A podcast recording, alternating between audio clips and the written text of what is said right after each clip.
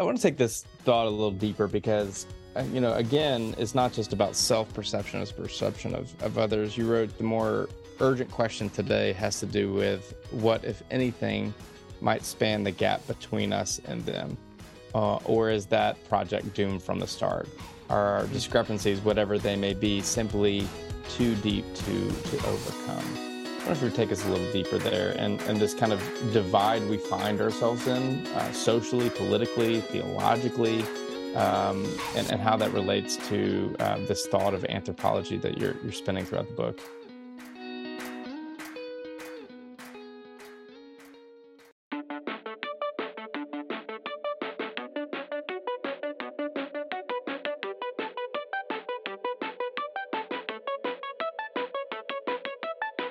Welcome to the CBF podcast conversation. We know that conversations matter, so each week we are grinding through the critical research to bring you the best stories and resources of people doing groundbreaking and innovative work in renewing God's world.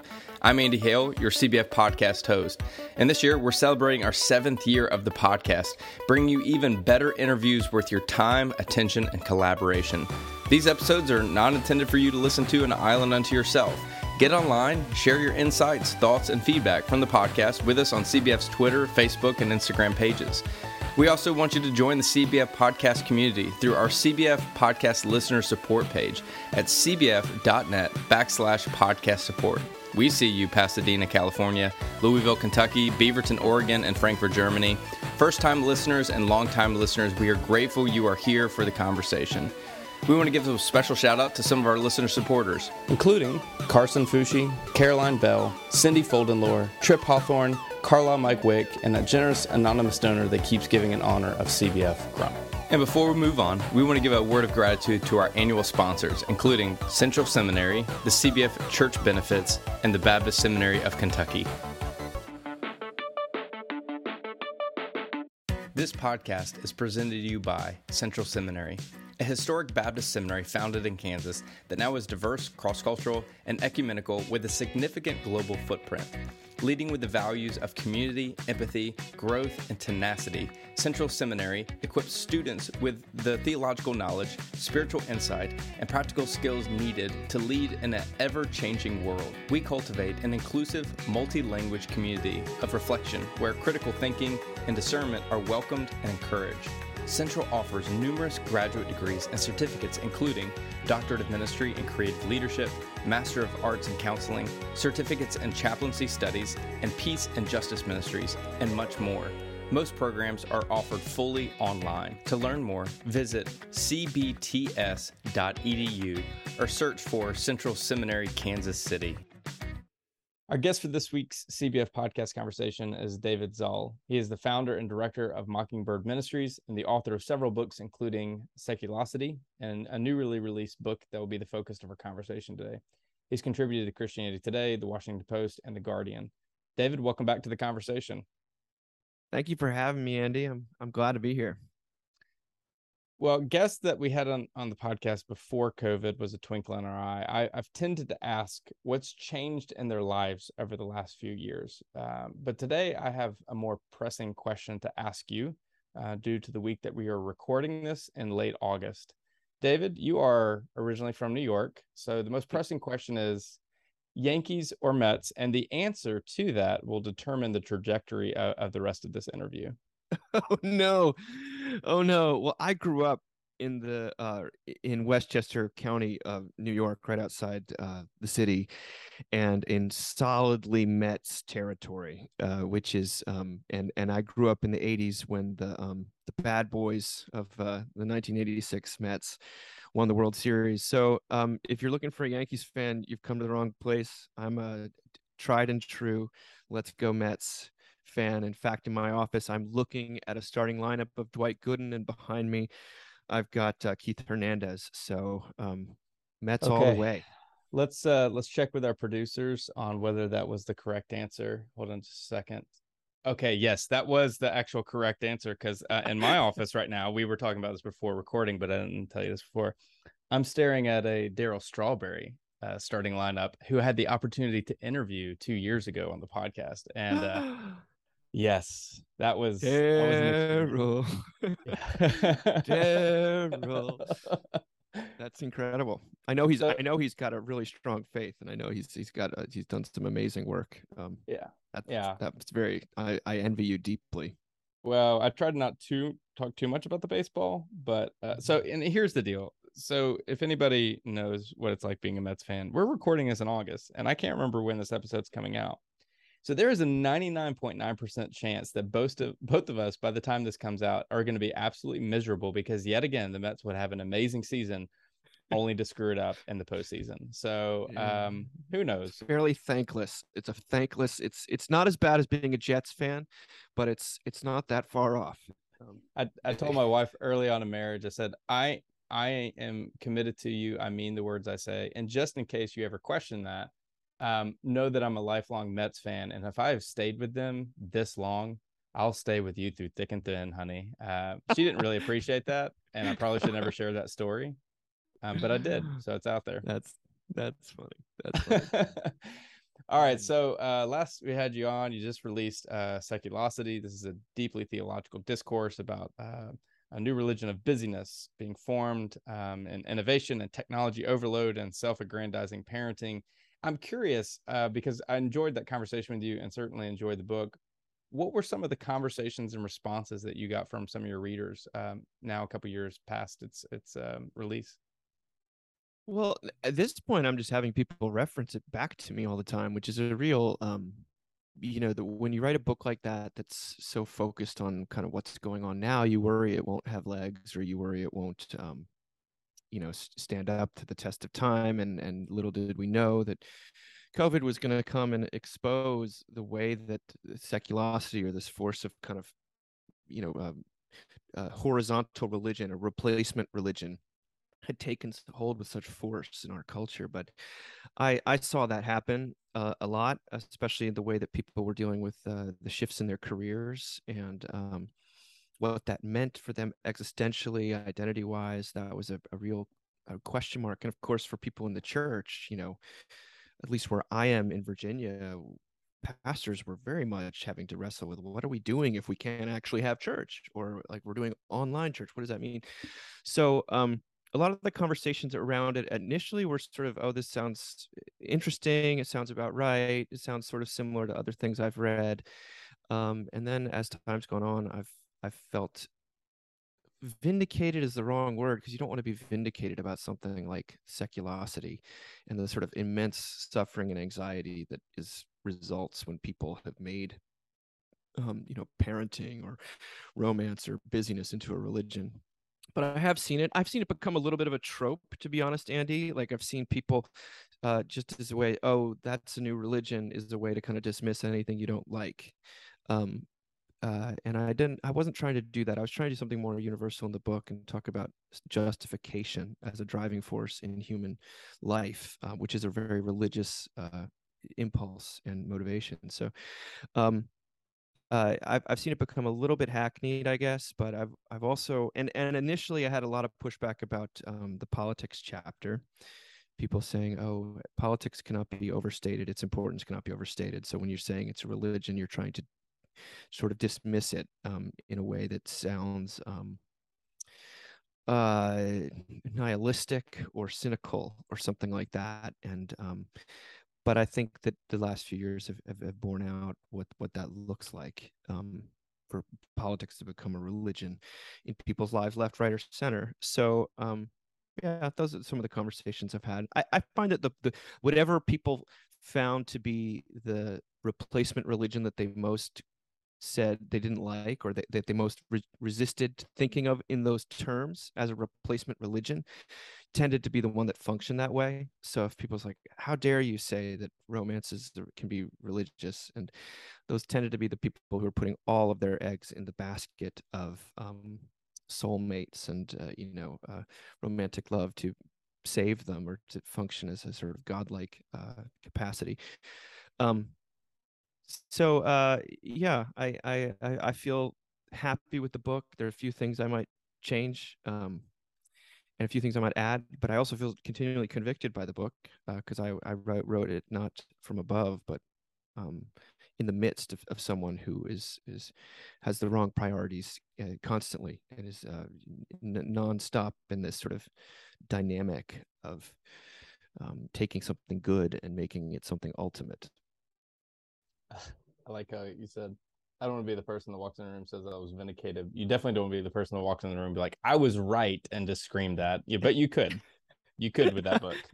yeah, yeah, I know. You like it's like it's sad. I, I, I would have been it would have been nice to be proven completely wrong and to say, but I don't I don't know if that I don't certainly not in my own local context that did not happen.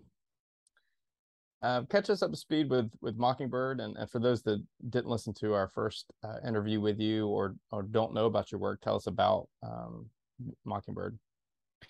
Sure, Mockingbird is a, a, a platform at this point. Uh, podcasts, blogs, um, a print magazine, conferences, uh, you name it, where we just try to uh, connect um, everyday life with all aspects of God's grace and with a real emphasis on sort of the the um, the, the radical nature of God's grace and forgiveness. Now, I think uh, we live in what a lot of people would consider to be a particularly mo- merciless and unforgiving moment, and so I feel like our our work uh, has not become it contains it, it, continues to carry a real urgency. I mean, I think the Christian faith is it's it's this religion of salvation, so it's always going to have deep deep urgency in the lives of limited and you know sinful people but um uh we've we've had a lot of we, covid you know i think uh for our audience at least we didn't have to pivot is the word everyone used to online stuff. We were already there. I think that i felt that it's kind of god given that um we didn't have to develop an infrastructure to reach people um who were behind screens um, we did a lot of uh, podcasting, like uh, like uh, the rest of the world. Kind of took over uh, our lives, but um, I've been very happy with. Uh, we, have got a our print magazine. We brought out like two or three issues. We just did one on success and failure. They're thematic. We have a new one coming out on sleep. um, we did one on on. It was funny. We did one on on sports right right before COVID. So right before all sporting events got canceled, which was a little bit um, funny, ironic, you might say. But we got to have a in-person conference in New York this past year, and we're gonna do a bunch of conferences. We're doing one in Tyler, Texas, in the fall with uh, Tish Harrison Warren, and um, and then we're going to do one in Florida in the spring, and then we'll back to New York. So it's been really wonderful to ha- to have things embodied again. Um, and yet I, I feel blessed that we made it through COVID in one piece and with our mental and spiritual health essentially intact. We've got a new book, Low Anthropology. This book examines how our beliefs about human nature affect our everyday living. You wrote, whether we realize it or not, our personal anthropology funds expectations in our relationships, jobs, marriage, and politics. Its bearing on our worldview and therefore our happiness cannot be overstated um, I can't imagine anything over the last two plus years that might have inspired you to to write this book about human nature.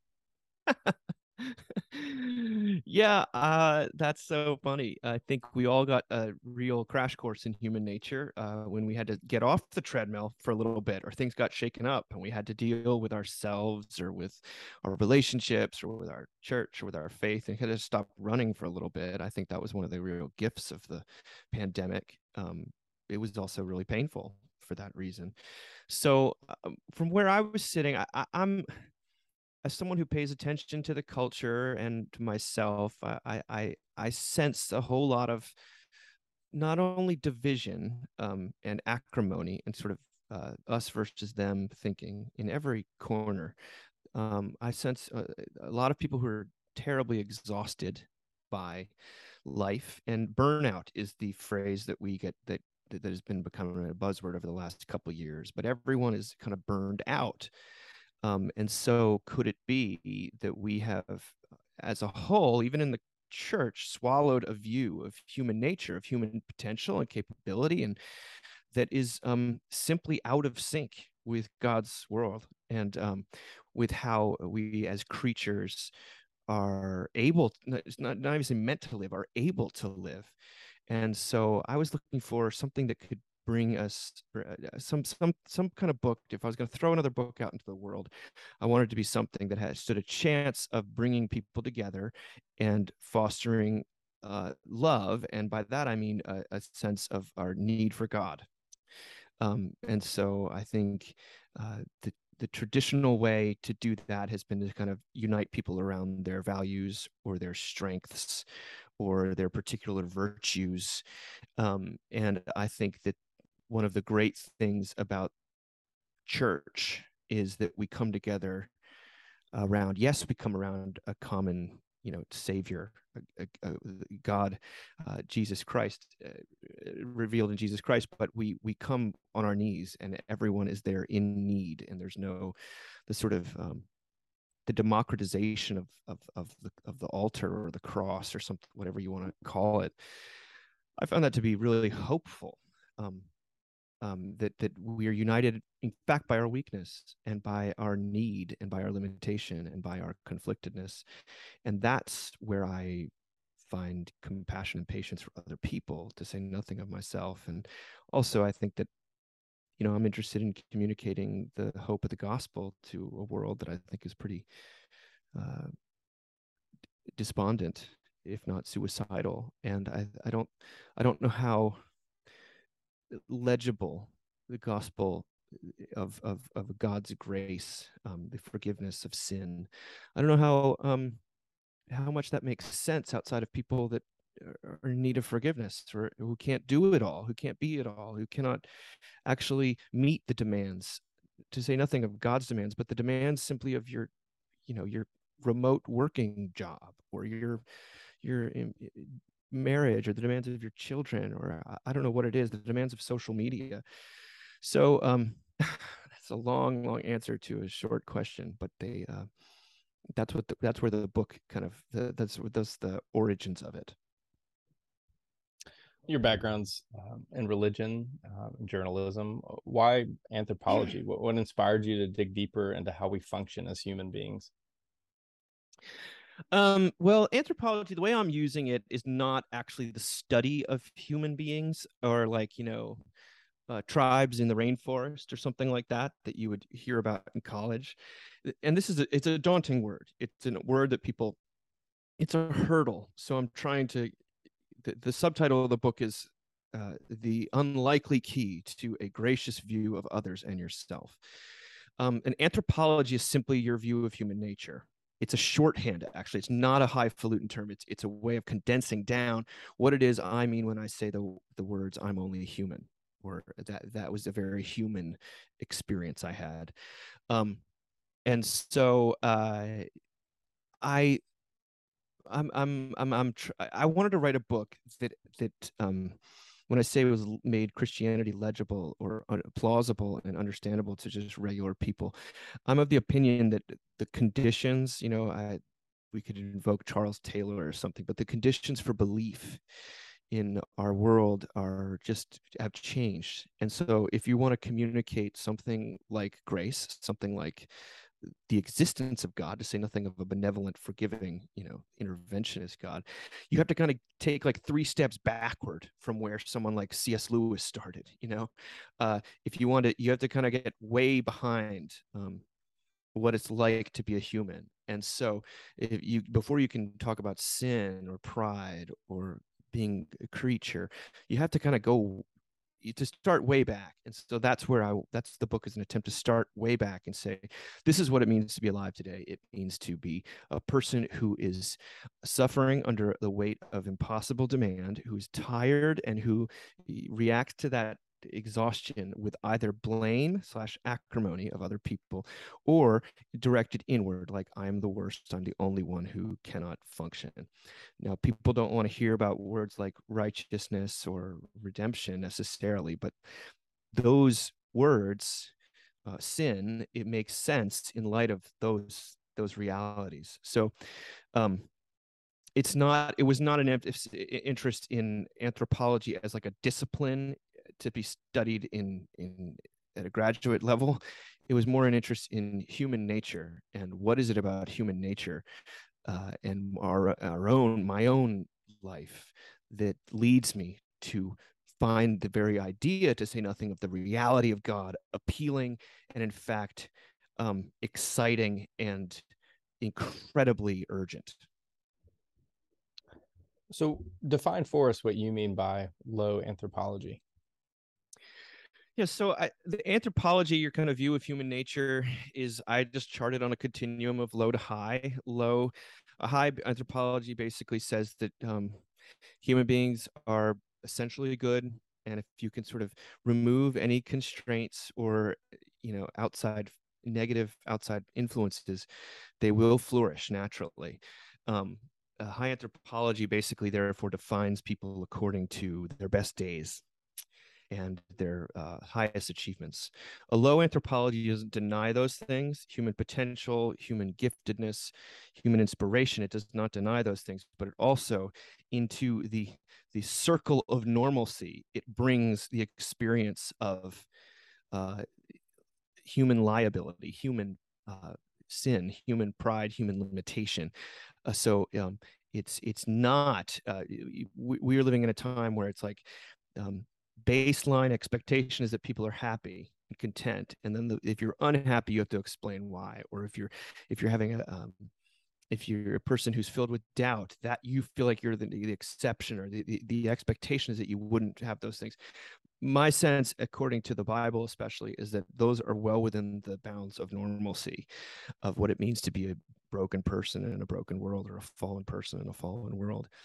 And so a low anthropology I use it in the beginning. I talk about like uh, Anne Lamott, the writer, has a great. She's low anthropology when she says that everybody is uh, clingy and scared and needy, um, and basically making it up as they go along. So try not to compare your insides with other people's outsides.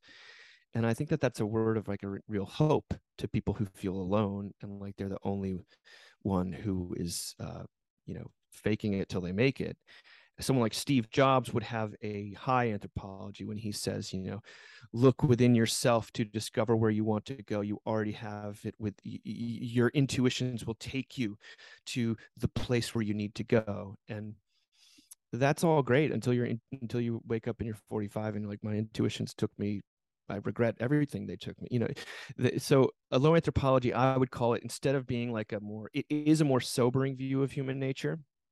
Um, which is Augustinian in a Christian sense, but it's also simply a more comprehensive view of human nature. To be alive is not near, merely to love and be loved, that is the goal, but to, mere, to be alive is also to lack and to suffer and to be in pain and to, to, uh, to long for that which you do not have. Um, and so both of those things are within the realm of what it means to be human. So that's what a low anthropology is. This podcast is presented to you by CBF Church Benefits. At CBB, your benefits are our ministry. Did you know that CBB offers every participant an opportunity to create a comprehensive financial plan with a certified financial planner at Empower Retirement, free of charge? Learn more about completing your financial plan at churchbenefits.org backslash financial planning.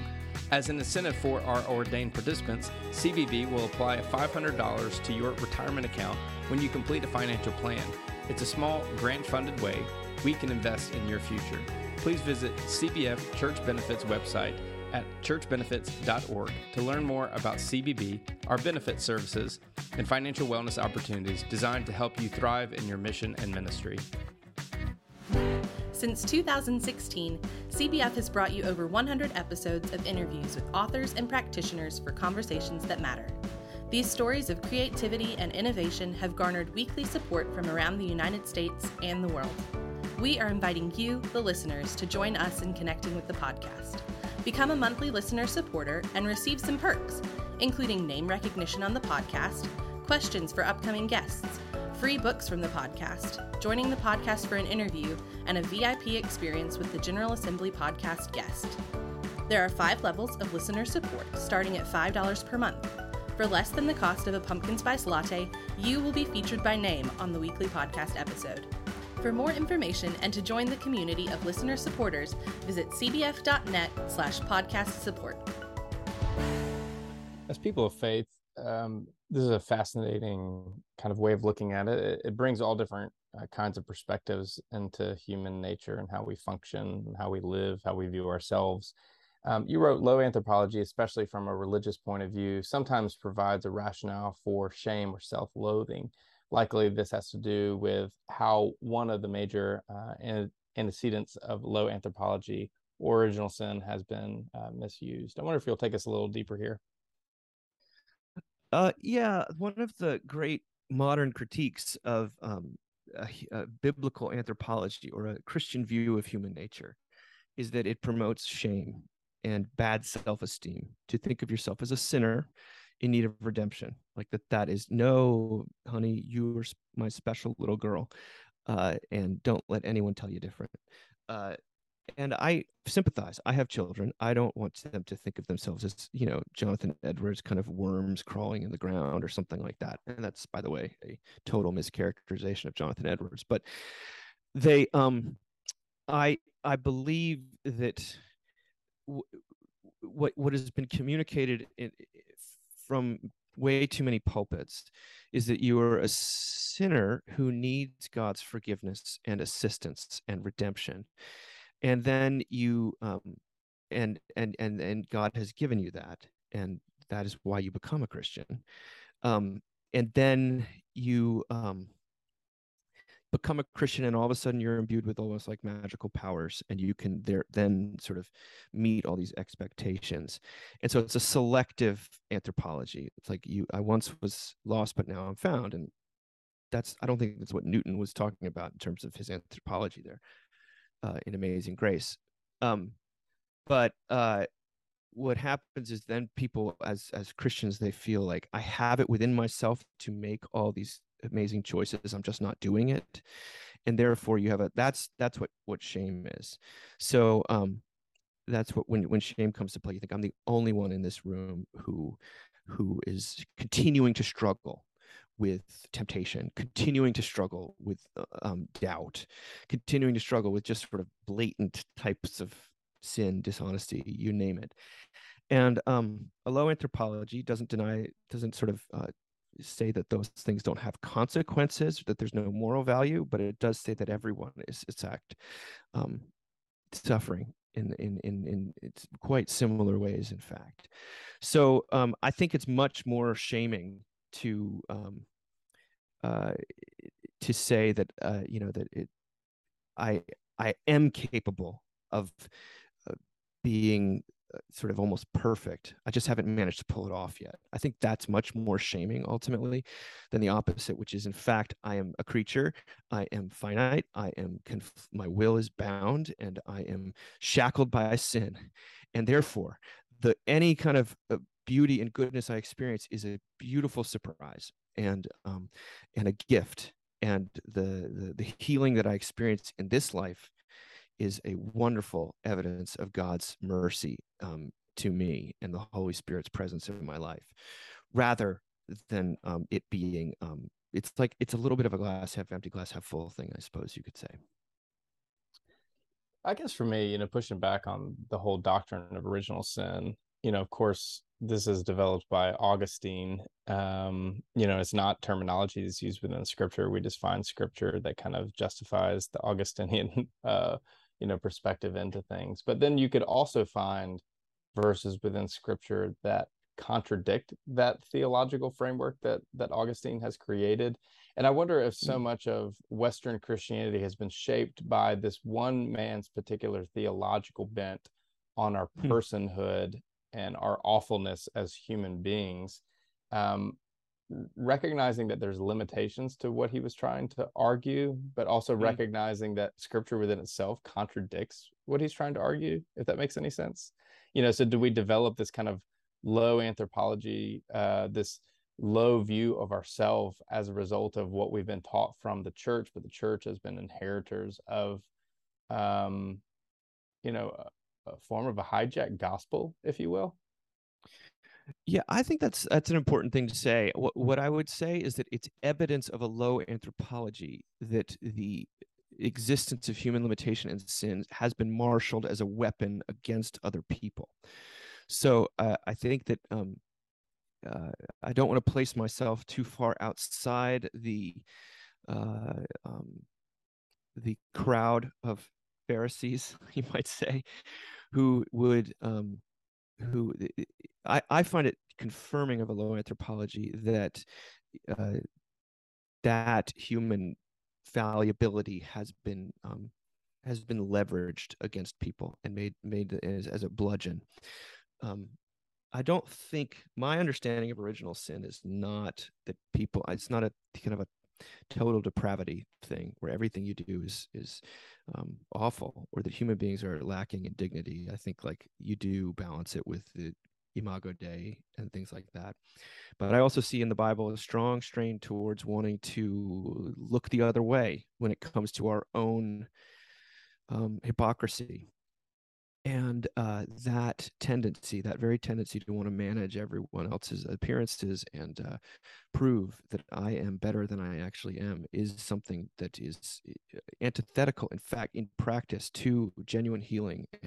That's that's what, what i meant. I meant that um, i see a strong bias in the bible among human beings to gloss over their um, their uh, to think better of themselves than they are uh, or to gloss over their own hypocrisies.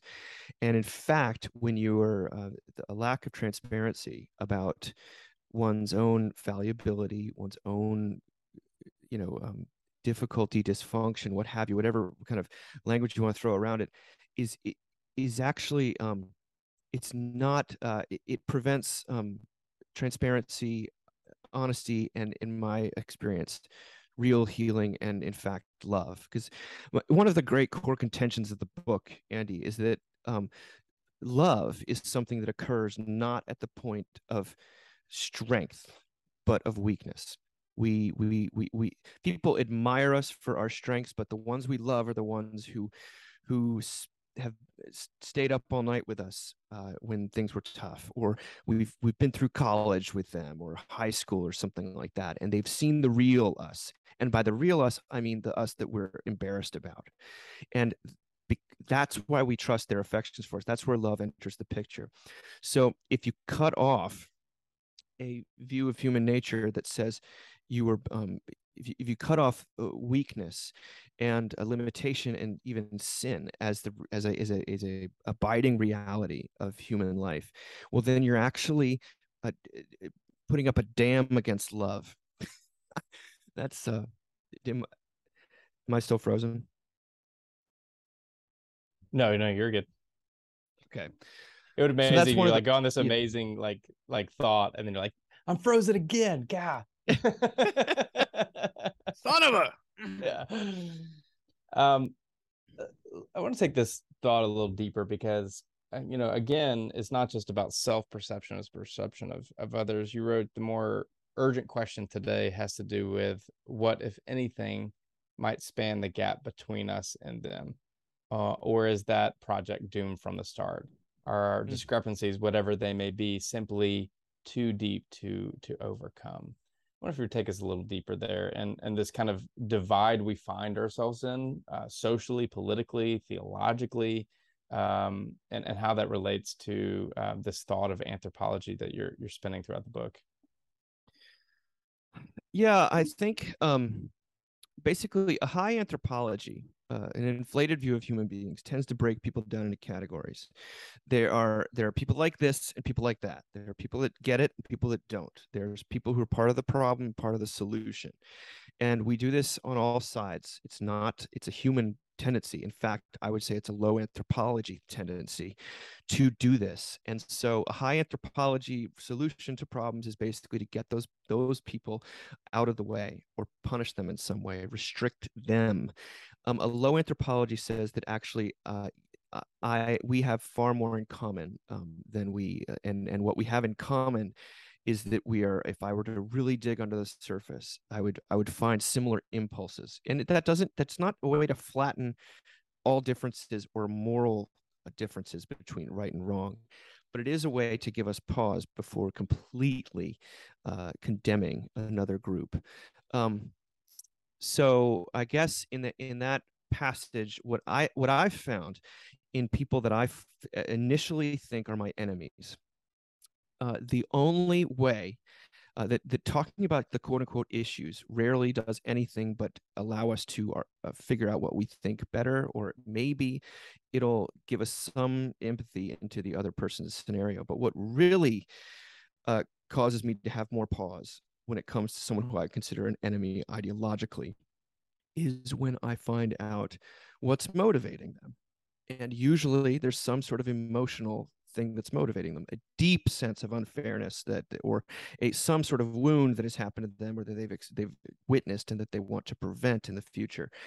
Um, but on a on a personal level to have any kind of um, to bridge gaps i rarely uh, I, I find it's much more effective to find out that uh, he uh, has a that my the, the guy who wants me out of my job is also um, had a uh, uh, uh, his his his his son is struggling with mental illness.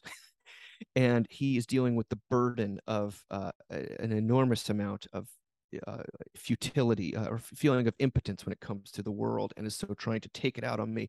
That doesn't mean I won't let him have my job, but it does mean that I no longer consider him to be purely evil or insane. I think that there's um, that there's some kind of emotionally uh, uh um, viable thing that is that is that is motivating him or her just like there is me. And so um that's what i that's how i i say in the book i was like we're we're we're divided by our virtues but we are united in our failure to live up to those virtues. We are uh, divided by um, uh, the what we consider to be good uh, but we are united in our distance from good. Uh, you know, no one is living perfectly, and no one is living consistently. No one is living up to their their even. Uh, and if they if they are, then then that's very very difficult to. Um, if they really think they are, then you're you're in the realm of real despair. But I I find them the, the hope that I've found when it comes to people that I've initially don't like or that I find to be opposed to me in some way is usually in the identification of some form of hurt, struggle, defeat, failure that gives me not only sympathy but identity um or, but empathy because I had too have have had those experiences. So does that go part yeah. way to addressing that? Well, I mean, you know, more specifically, you know, for our audience, congregational leaders, clergy, um, academics, uh, people, people of faith. Not to say that nobody to this is not a, a person of faith, but you know, how are you seeing kind of this mindset uh, affect the church today? How how is it rearing its head? Um, I think that uh well, there, there's a whole lot of different different views of it. Like I think that we caricature other people uh, constantly because life's too complicated otherwise. So we have to fit them into boxes. And I think the way that it works out in the church is usually some form. It's not, at least in my experience, it's not those non-christians over there are terrible. What i usually find is people in the church are usually thinking that other church is terrible or those other people within my denomination are the problem um, or those people within my church are the issue. And so i, th- I think that um, the way that it works out in parishes tends to be that people um, uh, start to if you expect other folks to be more consistent or um, strong uh, uh, virtuous than they're capable of being you will come to hate them. So like it, the constant thing is like if you for the pastor who um, wants to uh, is dying for people to give more money and to show up for more volunteering events the the the higher their anthropology the the more they will come to resent people for not being that way. I quote a guy in the book who's a friend of mine, and he's a very um, he's got a thriving church, and he's a wonderful minister with a church full of a, a incredible programming and outreach and evangelism. And he tells me he's like ministry got a whole lot easier once I realized that everyone is basically insane.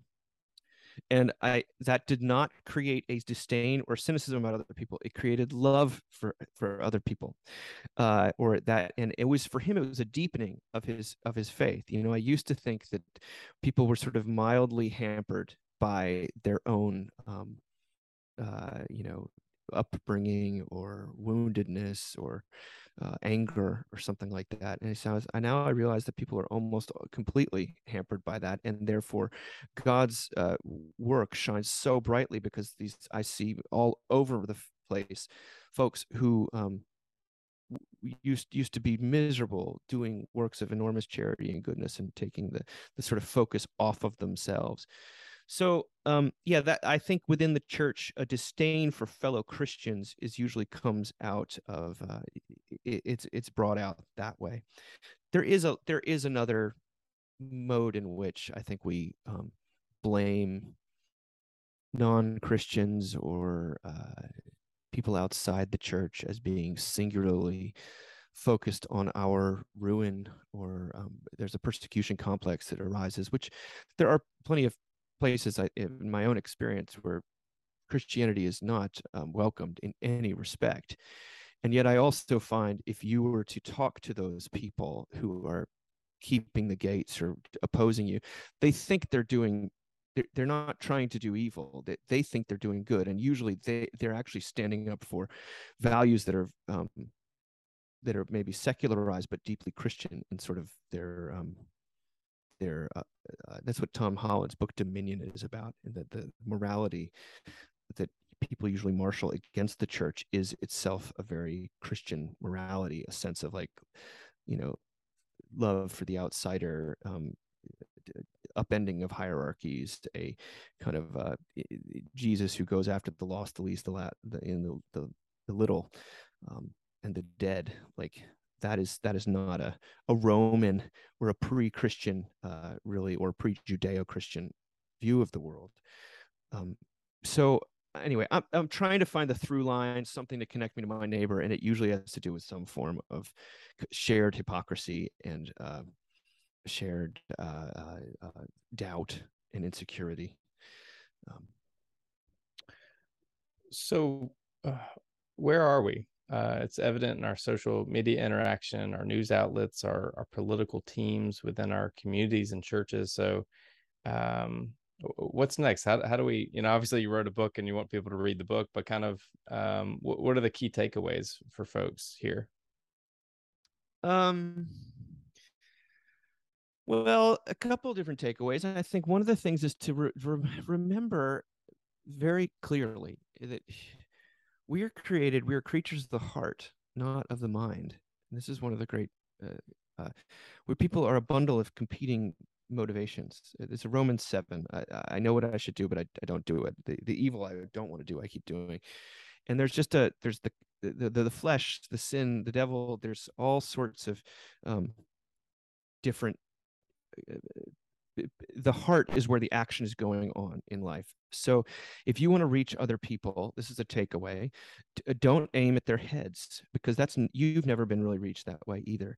You aim at their hearts or you try to reach them on the level of story or sympathy or service in some way. I don't think that doesn't mean that propositional truth is is somehow uh, corrupt or doesn't isn't isn't important but i think a key takeaway is when you were we, we think by yelling at other people they will change and no one ever changes that way partially because we go into combat mode it's an attempt to appeal to the head um, but the acknowledgement that everyone is a uh, is, is is in fact uh, what's the, the the, the great phrase I use in the book that um, it's not my own. It's uh, Ashley Null. It says what the what the heart desires, the will chooses and then the mind justifies. That's a biblical anthropology of how human beings change and how human beings operate. Um, if you don't have that in mind, you're going to be banging your head against the wall. Um, another key takeaway is that um, uh, that uh, we are generally um, see things differently uh, from other people, but uh, we all function. We, we all have different gifts, you might say, or different convictions, but we all have very similar weaknesses. We all have a an agency problem. We all have, lack the power to sort of fully enact what we think should happen in the world, and that is a basis for sympathy, compassion, unity, courtesy, uh, curiosity. Another thing is, uh, I think, to um, as as finite creatures uh, and finite as christians believe should believe this i think more than anyone that we are finite creatures. We are not uh, capable of completion in and of ourselves that we always lack uh, there's always some core piece of uh, evidence lacking. So you can you can know something with 99% certainty but you cannot know it with 100% certainty. I think that that 1% allows you to actually even come to the table uh, with other people, um, even if they claim to be 100% certain about something. And in the same way, you can you can do so. You can know. Uh, you cannot know it all. You cannot do it all. And I, I hope that that sort of humility, a, a um, we're we're dealing. I I I find that today, uh, self righteousness is um, is always the great uh, enemy of uh, love. But um, today, you might even just call it certainty. certainty is a great enemy of dialogue and love, and Christians should be the ones who I think could lead the pack in saying, as a creature not of God, as a child of God, I, I there I admit that I am incomplete and in need of help from other people and in need of knowledge from other people. I think that's a way forward. I don't. Um, humility is always sort of the ultimate way that um, goodness comes into the world. I think. And that's why you don't walk into rooms and say, "I was right." yeah, I mean, I was probably wrong about a lot of things in there, and there's a couple of things that I would change. Um, but yeah, that's uh, well, those are, those are you... a couple takeaways. I also think, by the way, I think social media is a system that has uh, hijacked all of our worst tendencies when it comes to these things. We all know this to be true. I mean, it's it's it's it's exhibit number one when it comes to what we know to be true and what we how we actually find ourselves acting. Like everyone knows this thing is deleterious and corrosive, and yet no one seems to be able to walk away from it.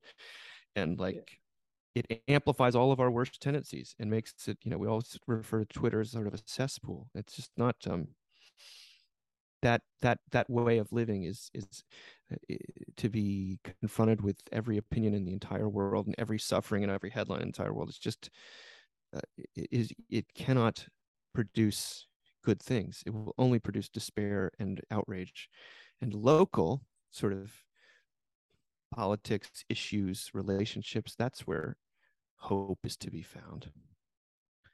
Well, the other aspect of it is, you know, you you include in that the isolation we've experienced the last two years. So, so social psychology um, has examined and has has shown that um, when we live in proximity to others, there's a sense of accountability to our beliefs and our worldviews. It doesn't mean that we're you know become uniform in those things, and um, but when we have the ability to sit across the table from somebody, especially when it comes to the church, from a different political and theological persuasion than we do. We, we're more accountable to the words and actions that we express those things.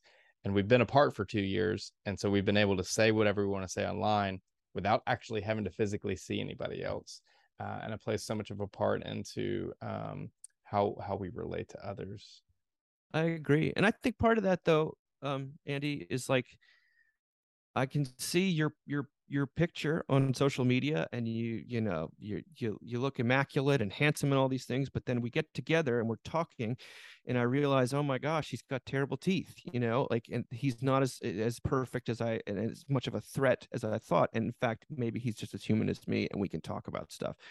And so there's a low anthropology that even goes through that. I always i always find church one of the great things about church is you can be close to people enough to that they to, to smell them they uh, which is to mean that they have their person who produces uh, odors and they're not uh, uh, billboards and i think that that's a really beautiful thing but it's a low anthropology thing high anthropology would say that everyone is you know just just manage your your appearance to uh, as well as you possibly can. A low anthropology would say it's actually okay to age. It's okay to have a bad day. It's uh, you know like no one is God. Well, for our listeners, you don't know how painfully accurate that was. I mean, David and I have never met before, and I didn't pay you to say that. So yes, you're correct. Like a picture, I am dashingly handsome, but people meet me in person. I do have awful teeth. I've had more cavities than I care to admit. So Oh wow! Gosh, I had no you're, idea. you're more right than than you than you know. Well, the amount of times I've, you know, become friends with someone who I knew online, and online I had a sense of who they were, and it was not complete. It was it was partial, and and to the extent that it was partial is usually the extent to which I don't uh feel close to that person. You know, so it's it's a this is one of the ways in which the church, I think, by the way, is totally countercultural and will become more so.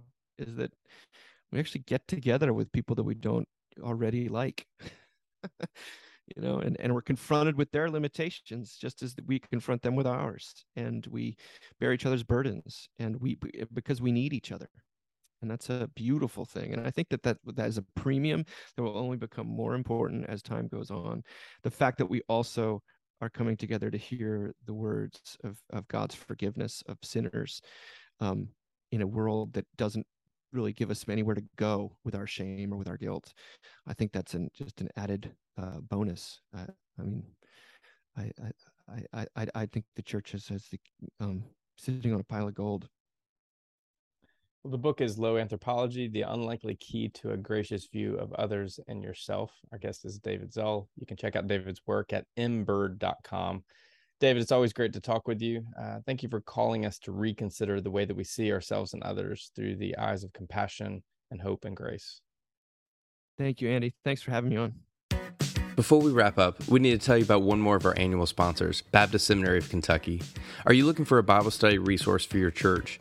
Responding to an invitation from the Cooperative Baptist Fellowship of Virginia, Baptist Seminary of Kentucky has produced Bible study resources that is available for free of charge. The study title, Faithful Curiosity, five week study of Luke and Acts, deals with three passages from Luke and two passages from Acts. It offers Bible study methods and provides two interpretive essays for each passage. The writers are BSK faculty, staff, students, and alumni. Download this resource for free today at bsk.edu backslash faithful. Okay, that's it. That's our conversation. If you want more, be sure to subscribe to CBF Podcast on all major platforms, including iTunes, Amazon Music, Spotify, SoundCloud, and Google Podcast. Don't forget to like and share this episode on your favorite social media platform. Be sure to support our annual sponsors by visiting their websites. Again, that's Central Seminary, the CBF Church Benefits, and the Baptist Seminary of Kentucky. Check out cbf.net for more information about church starters, field personnel, advocacy work, and much more. And uh, oh, yeah, I think we mentioned that you should uh, join the listener support community at cbf.net backslash podcast support.